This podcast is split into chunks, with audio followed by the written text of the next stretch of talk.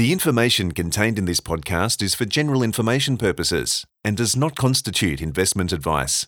You should seek investment advice tailored to your circumstances before making any investment decision. This is In the Know, a monthly investment podcast brought to you by Magellan Asset Management, experts in global investing.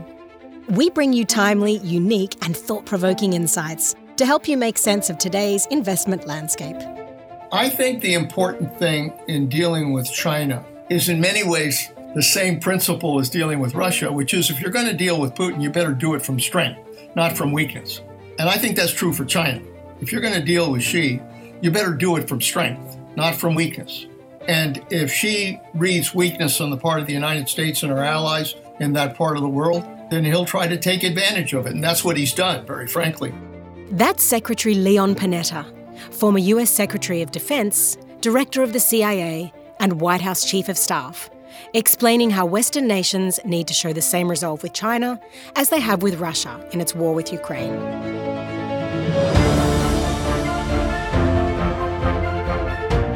Welcome to Magellan in the Know.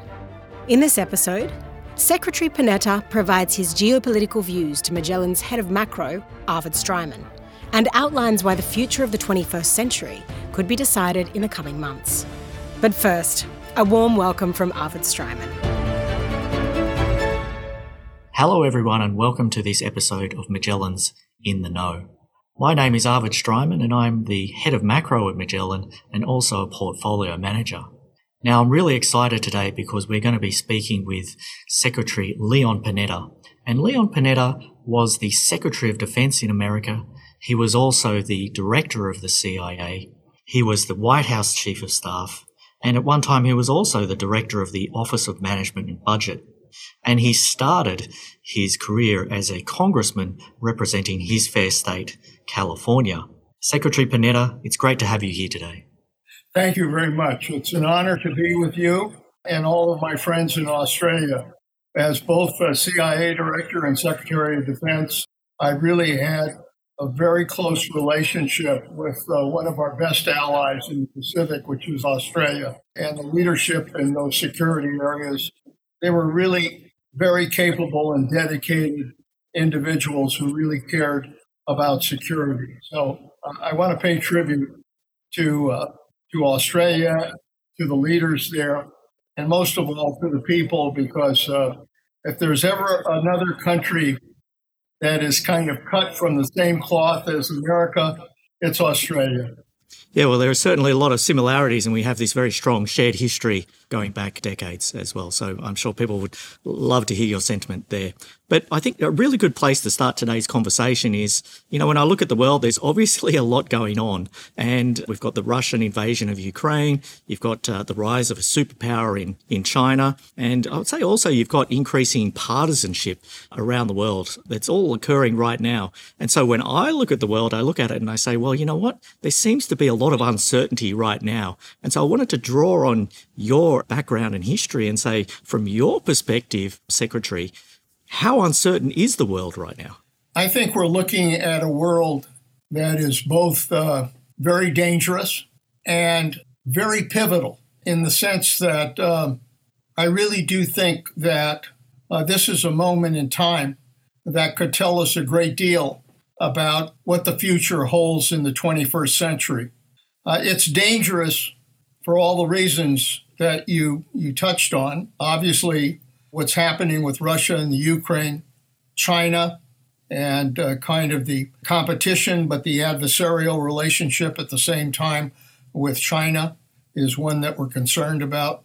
North Korea and the continued building of a, of a nuclear arsenal, uh, along with missiles that can deliver those nuclear weapons, uh, is a real threat to the region, uh, but to the United States as well. Add to that Iran, uh, which uh, now is estimated to be a few weeks from the ability to develop a nuclear weapon. And then terrorism still remains very much a threat in the world. And then add to that, obviously, the, the polarization that we see in the world and uh, the challenges that democracies are facing as we confront uh, growing autocracies in the world. It is without question a dangerous world. But I also think we're at a pivotal time. And I think in many ways, uh, Ukraine will tell us a great deal about the future. Because if the United States and our allies can unify the way we have in confronting Russia and supporting Ukraine, I've never seen NATO more unified. And to have that unity and to have a common strategy of not only applying sanctions, but providing weapon systems to Ukraine and also reinforcing uh, the NATO countries uh, that surround Russia. I think that if that combination of courage and bravery on the part of Ukrainians, plus the support of the United States and our allies, if that can come together, and the result is a defeated or weakened Putin and Russia, I think that is a message that not only will go out to China and to North Korea and Iran and to terrorists, but I think it can also tell us a great deal about whether or not democracies in the 21st century can sustain themselves in a way that can really give them the ability to strengthen and to really develop in the 21st century as opposed to autocracies. So, you know, while it's dangerous, as I said, it's pivotal, and I'm hopeful that we're at a point where perhaps the future of the 21st century may well tell us what it looks like within these next uh, number of months. Well, I think that's a really interesting um, response and perspective because I think a lot of people look at the world right now, and I know that in investing, we always look at the world in uncertainty and say, well, you know, there's a reason to be worried, but there's also a reason to be optimistic. I've never, I say to people, I've never found a one sided coin. There's always a two sided coin. So I think that's really interesting and refreshing. But yeah, um, no, I, I think, you know, if you think about World War One, and uh, your country was uh, involved in World War One, as was the United States and others. But I really think that in many ways, what happened in World War I really set the power struggle for the 20th century. And what ultimately happened, not only with the failure of efforts to try to find peace in the world, but also World War II, and then obviously the confrontation with the Soviet Union. In many ways, that was kind of that table was set as a result of what happened in World War I. I look at the war in Ukraine as kind of having that same impact in terms of setting the table for what happens in the 21st century. And I, I think there's some truth to that. Yeah, it has been a very massive event, and I think that you know you just have to look at the potential expansion of NATO to to see the ramifications that it has has had in the military sphere. Of course, there's a lot of economic um, ramifications that the investment world is very clear upon. But I wanted to touch just on the Russian invasion of Ukraine and your thoughts on how that may play out, because there's a lot of commentary on either side that on the one hand the Russians are running out of weapons, but on the other hand the Ukrainians are running out of weapons, and of course we know that the Ukrainian president is continually asking for more weaponry and support. So I'm wondering how you see that particular conflict playing out in the shorter to medium term. I hear you on the longer term ramifications of it, by the way. Now, I think we've kind of gone through three stages in that war. The first stage was the invasion itself uh, by Russia. And the goal that Putin had was to be able to capture the capital within two days and bring down the Ukrainian government in rapid order. There's no question that that invasion failed to accomplish the goal that it was after. And a lot of that was due to, uh, again, the United States and our allies coming together, supporting Ukraine. But a tremendous amount of credit goes to President Zelensky and to the courage and bravery of the Ukrainian fighters. Uh, the second stage that occurred uh, following that was what I call kind of a siege warfare stage that not only resulted in tremendous destruction uh, that we've seen, but the wanton killing of innocent men, women, and children. An effort to, I think, by Russia, break the will of the Ukrainian people, if you will. And I don't think that succeeded either, even though it was devastating to see happen.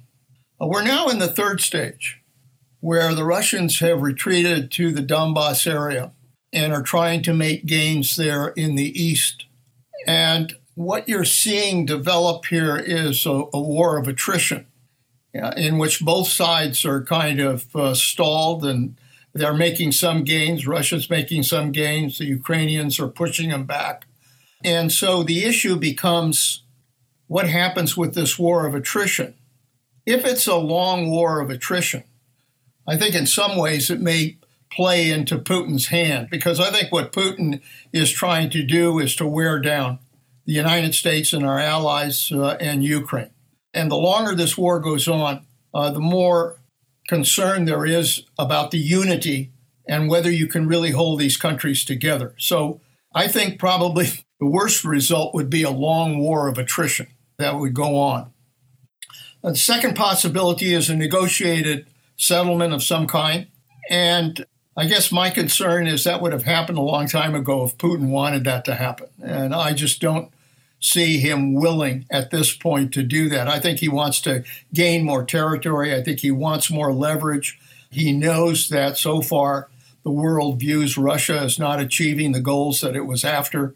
And uh, I think he's concerned that unless they're able to hit back, unless they're able to continue this kind of destructive warfare, that Russia somehow will lose face and uh, be viewed as a loser.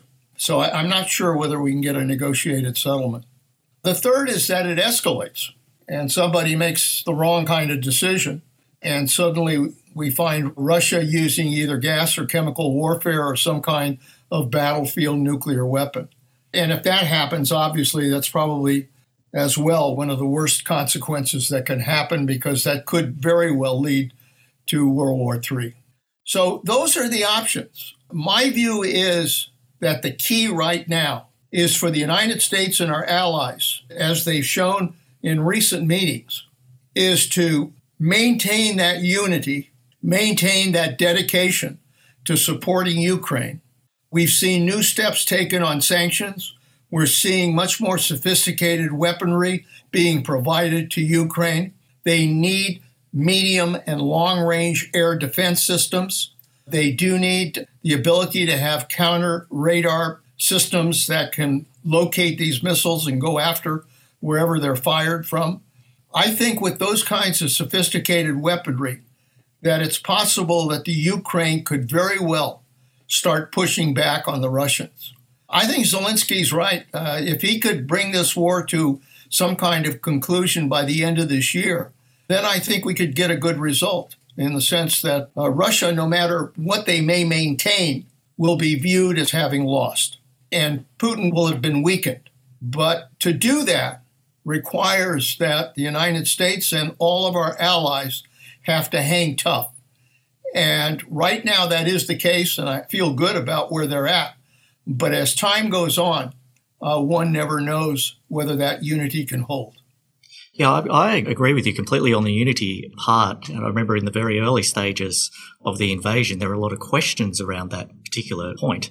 And so it's been very refreshing and very exciting almost that that's held up from a Westerner's perspective. But you mentioned some of the scenarios there, and I really would like to get your perspective on what you think Vladimir Putin actually wants here. You know, I think the, the most common answer that question is that he wants security for the Russian motherland and perhaps Ukraine and maybe some threats to Belarus and Kazakhstan threaten that security. But is, is that actually what he wants? Or, you know, I'm, I'm wondering whether in this stalemate scenario that you're talking about, this war of attrition, whether he grinds back towards Kiev, which uh, it's really interesting because I've noticed that there are some foreign countries which are reopening their embassies in Kiev. So I'm presuming that they believe that um, Kiev's no longer under threat in the short term. Well, that that of course is the challenge. Uh, I, I, have to go back to as director of the CIA. Uh, the basic intelligence on Putin is that uh, he's KGB. That's what his background is. That's where he comes from. I think uh, having been in the intelligence uh, arena for a long time. He's paranoid. He's very suspect of the United States. I think his principal goal is to undermine the United States and as well as other democracies. And add to that, uh, he has this kind of czarist approach to Russia, which is to regain uh, lost territories and rebuild the empire of Russia as it was. That's where Putin's coming from.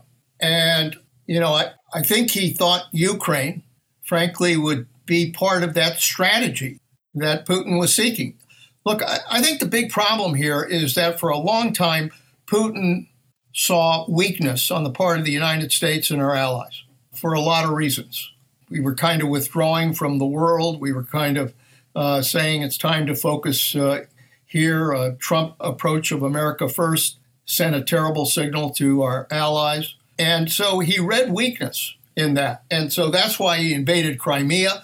That's why he went into Syria. That's why he went into Libya. And that's why he conducted a very bold cyber attack against the United States in terms of our election system.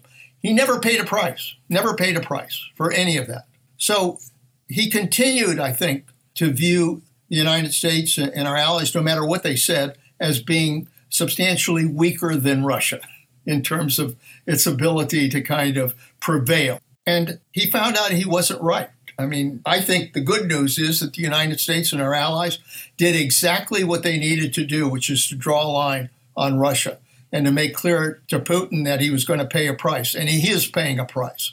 And so, where does that leave Putin? Putin knows that at this point he's viewed as having not achieved the mission he was after.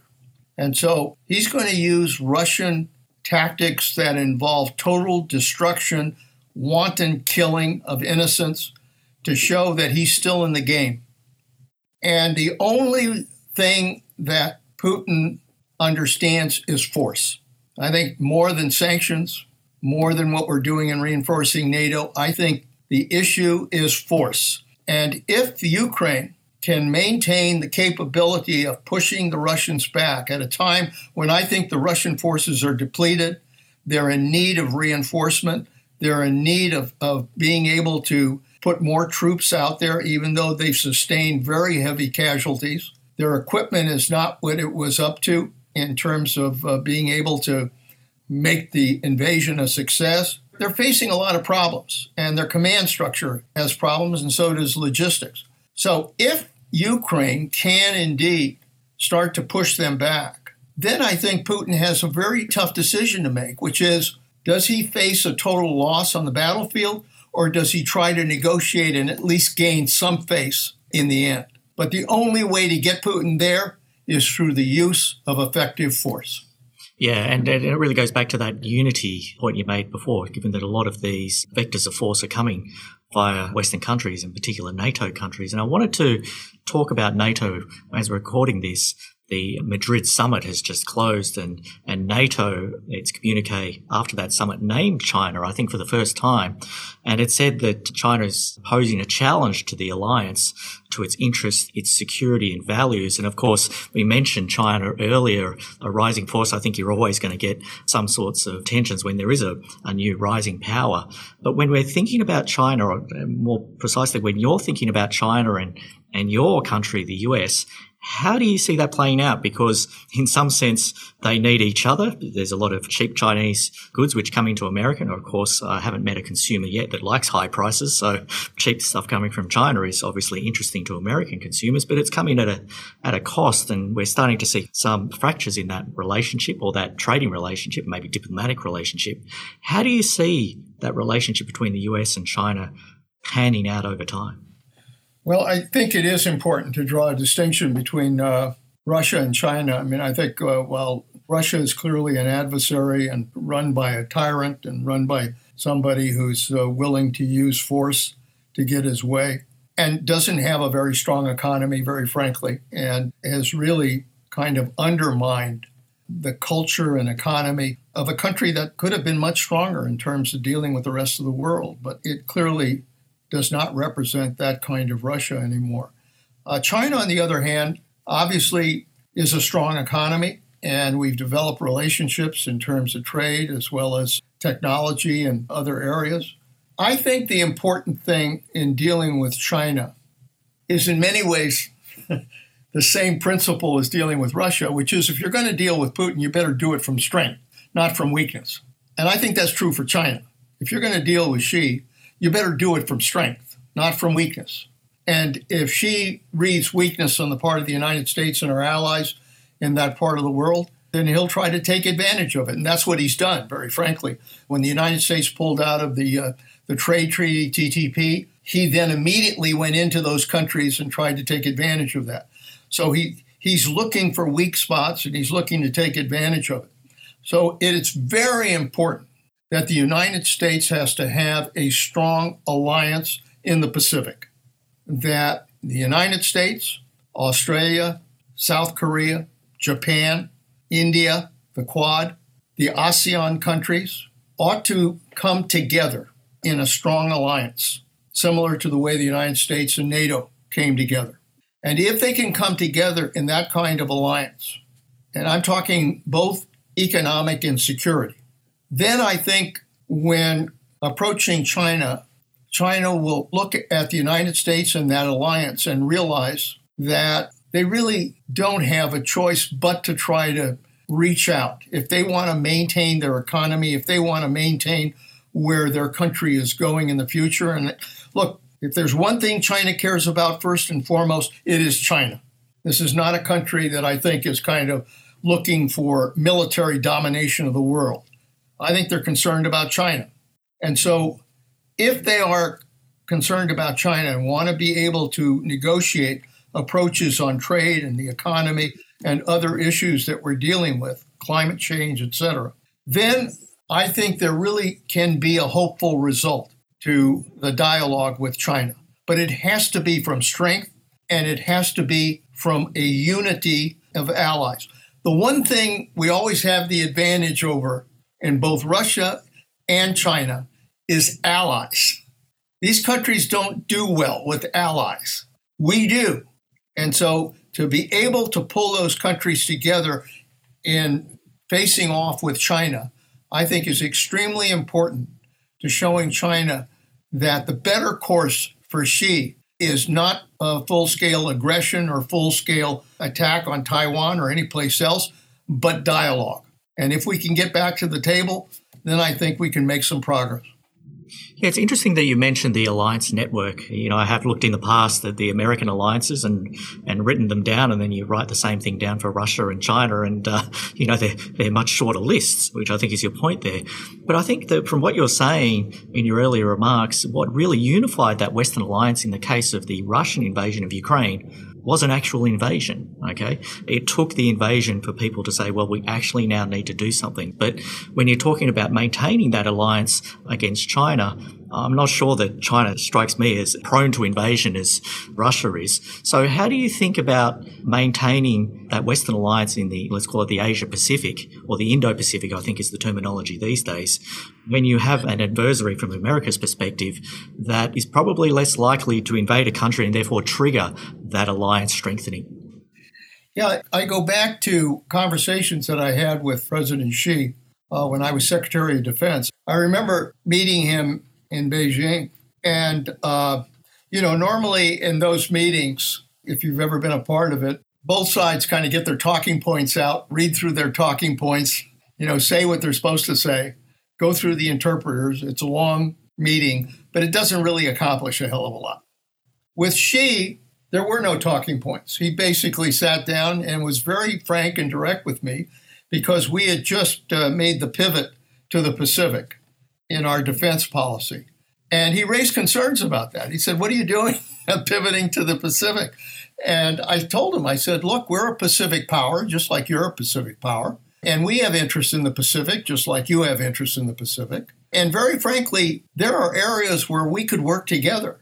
Areas like dealing with North Korea and their problems, areas like dealing with trade, dealing with disaster assistance, dealing with other issues in that area. And you're a Pacific power, we're a Pacific power. It would be much better if we were working together to do that. And, you know, he reacted to that and said, basically, you're right. Uh, to a large extent, that would be a better path to peace and prosperity than having a confrontation. So I think that in the end, for Xi, he's much more pragmatic about what steps need to be taken to try to ensure that China has a strong economy and moves forward in the future, because they're not going to lose focus on that. But I also think that it doesn't require a confrontation of some kind or a crisis the way Russia did. I think the issue is can you offer China the opportunity to be able to resolve some of these issues, whether it's technology, whether it's space, whether it's cyber, whether it's other areas where we have areas where, we, frankly, we do need to have that dialogue and figure out where we're going.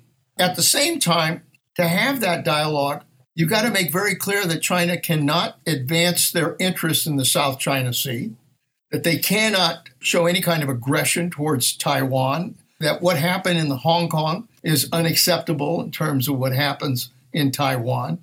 That in terms of their military, because they are developing their military, they're adding a new carrier. I think we've got to make clear that obviously you can develop your military, but let me make the point that the United States and our allies in the Pacific are going to develop our security and our military as well. So that he, he understands the lay of the land. And if we can approach it from that angle, I really do think you could have a positive dialogue, but it has to be from strength, not from weakness. Yeah, it's interesting. I appreciate the little vignette of your relationship with President Xi that you shared. Maybe it's hopeful for the relationship given the soothing words that he said. He wasn't completely ideological when it comes to Chinese power projection. Uh, he was open to perhaps some more cooperative measures. You mentioned Taiwan there, and I think a lot of people are looking at what's happening with the Russian invasion of Ukraine and naturally, and you can understand why, naturally drawing a line to Taiwan and saying, well, look, there's an invasion over there, so therefore maybe there's going to be an invasion over there. And I'm talking about Taiwan, of course. Now, how do you think that uh, what's happening in Ukraine impacts the outlook for Taiwan? Do you think that perhaps it's made it more likely or less likely that there is a more than coercive action that takes place? And how do you think the Taiwanese? I think that their military posture is not great for defense at the moment. I think that Xi, being the kind of pragmatist that I think he is, looked at what happened with Russia and in the Ukraine and made a decision that he's not going to walk into that quicksand. He'll tiptoe around the graveyard, but I think he knows that Russia failed as a result of this invasion in Ukraine and is suffering economically as a consequence. He does not want China to go through that. China's facing enough problems right now between COVID and the ability to develop their supply lines and the ability to kind of get their economy back in order. That's the last thing Xi wants is to face a, a whole host of sanctions that could hurt China.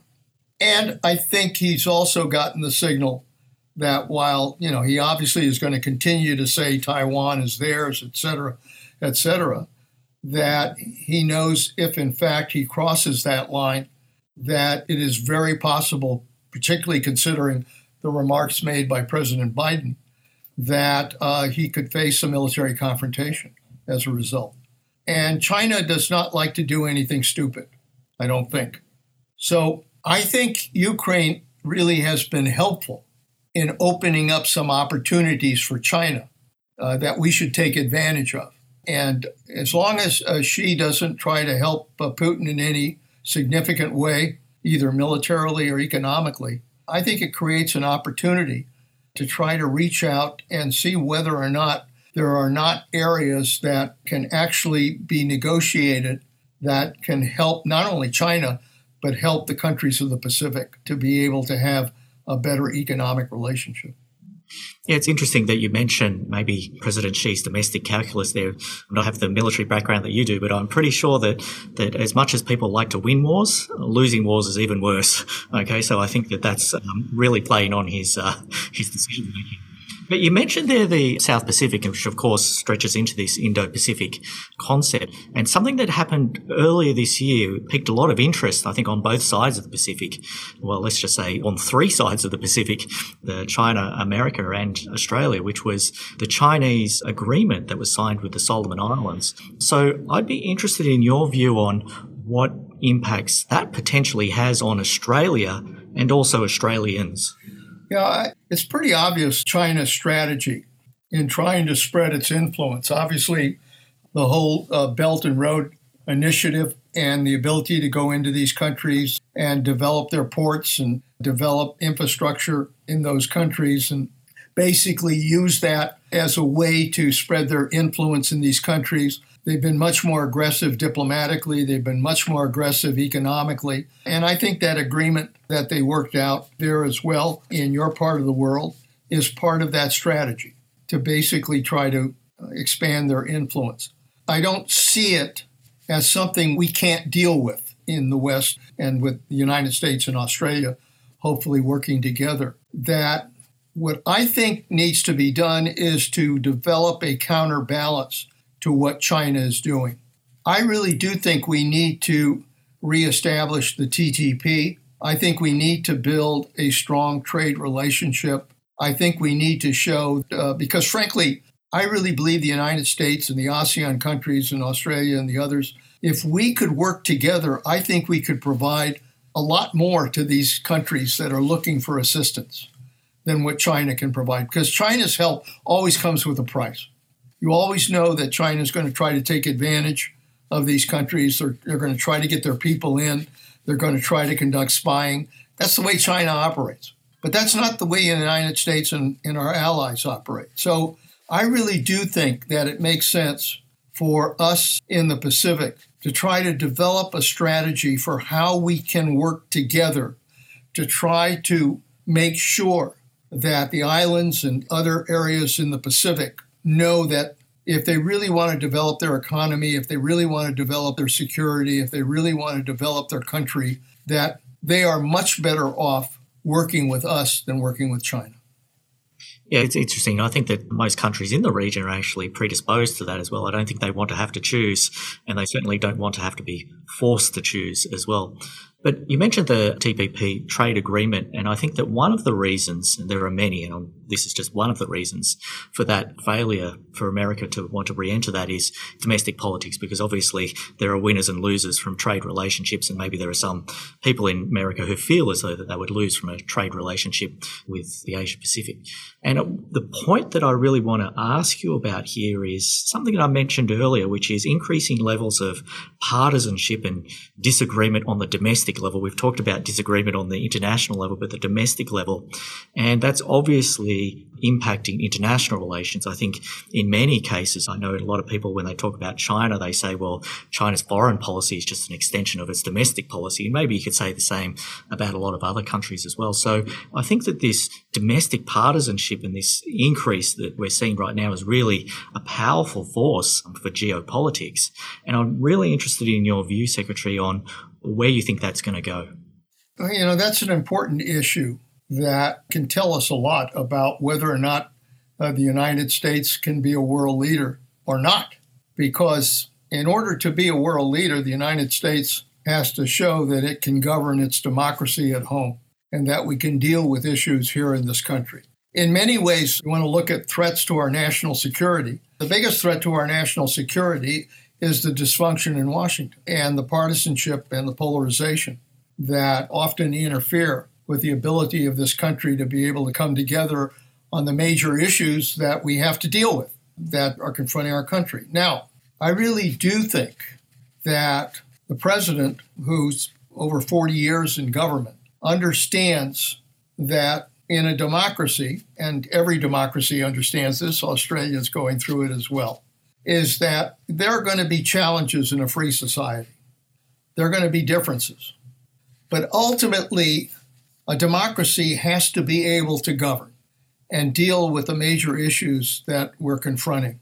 And that's true for the United States, whether it's inflation, whether it's dealing with mass shootings, whether it's dealing with infrastructure issues, whether it's dealing with security issues, whether it's dealing with issues regarding our budget and the debt. All of that has to be confronted. And there are signs that in Washington, even though there continues to be polarization, even though there continues to be a lot of disruption as a result of what happened on January 6th. And January 6th, make no mistake about it, it was very concerning because it raised the issue of the fragility of our democracy. And that kind of attack could very well have undermined our democracy itself.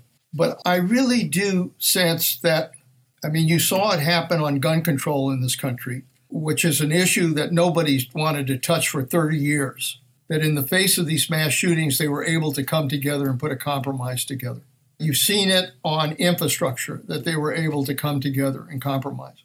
You're seeing it on Ukraine that despite the partisanship, the reality is that both Democrats and Republicans are supportive of the issue of the United States and NATO working together to support Ukraine.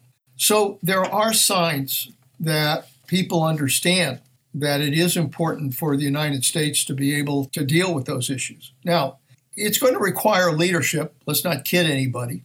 I often tell uh, students here at the Panetta Institute that in a democracy we govern either by leadership or by crisis. If leadership is there and willing to take the risk associated with leadership and make no mistake about it, whether you're in business or whether you're in the political world, if you're going to lead, you've got to take risks. If you're willing to take those risks, then I think we can contain crisis in the future. But if leadership is not there, then we'll govern by crisis. And that's when our democracy really weakens itself because the price you pay is you lose the trust of the American people in our system of governing. So I remain hopeful that ultimately the right leadership will step forward and that we will be able to continue this 200 year plus experiment in democracy that really does depend on those who are willing to do the right thing.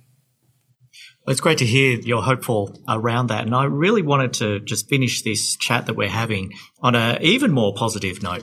And maybe in your perspective, in the past couple of years, what has been the most unappreciated positive event which has occurred in, over that period. And I'm looking through my notes here and, and you've given the vignette of President Xi of China, who's pragmatic and maybe not entirely idealistic and ideological. You've talked about the unity in the Western alliance when it comes to what's happening in Ukraine. So I'm interested in what do you think over the past couple of years has been a positive development or maybe the most positive development in your mind? You know, in our system of governing, our forefathers knew they didn't want power to reside in any one branch of government, whether it was the presidency or the Congress or the courts. And so they developed this remarkable system of checks and balances. But the biggest check on our system is the people and their ability to vote. And I think that in the last election we had, presidential election, we had the largest turnout we've ever had of the American people turning out to vote. And obviously, they voted for Biden, they voted for Trump, but they voted. And the end result was that Biden won, uh, and that they clearly wanted a different direction than what Trump had provided the country. I think that was a hopeful sign. And I think ultimately, I have to place my trust in the American people that regardless of the politics, regardless of the loudmouths, regardless of the demagogues, who often appear in politics. I think when you look at the country itself, whether it's a red state or whether it's a blue state, there are some common values that are represented. People care about having a good job, they care about raising their family, they care about educating their kids, providing health care for themselves and for their family. There are some fundamental values. They believe in the rule of law. I think that ultimately it's those values that show up at election time. And that's what I view that election as having been a sign that in the end, the American people are willing to be the ultimate check in our democracy. Well, that's, that's, great insights. And I think that what you're talking about there, I'd say could probably also apply to around the world. I think voters have also, and citizens, I should say, have also expressed some outrage of what's happening in, in Russia. And I think that that's also led to some of that unity that you talked about before in the Western Alliance. Well, I think that was a great conversation. Thanks very much for your time. You've been very generous with your time, Secretary Panetta. I really enjoyed, and I hope our listeners also enjoyed hearing your thoughts. There is a lot going on at the moment, and so um, to hear your perspective on things is, I think, very valuable. Well, thank you, Arvid. I really enjoyed the conversation. These are these are challenging issues and challenging times, but I still would like to believe that it's kind of a pivotal moment, and that means that in many ways how we deal with these challenges will tell us a lot about the future. I agree with you 100%. Thank you again, Secretary. Thank you very much. Best of luck to you and to all of your listeners. That was Leon Panetta, former US Secretary of Defense, CIA Director, and White House Chief of Staff, speaking with Magellan Head of Macro, Arvid Streimann. We trust you've enjoyed this episode of Magellan in the Know. Join us in a month's time for the next episode. For more information on upcoming episodes, visit magellangroup.com.au slash podcast, where you can also sign up to receive our regular investment insights program. Thanks for listening.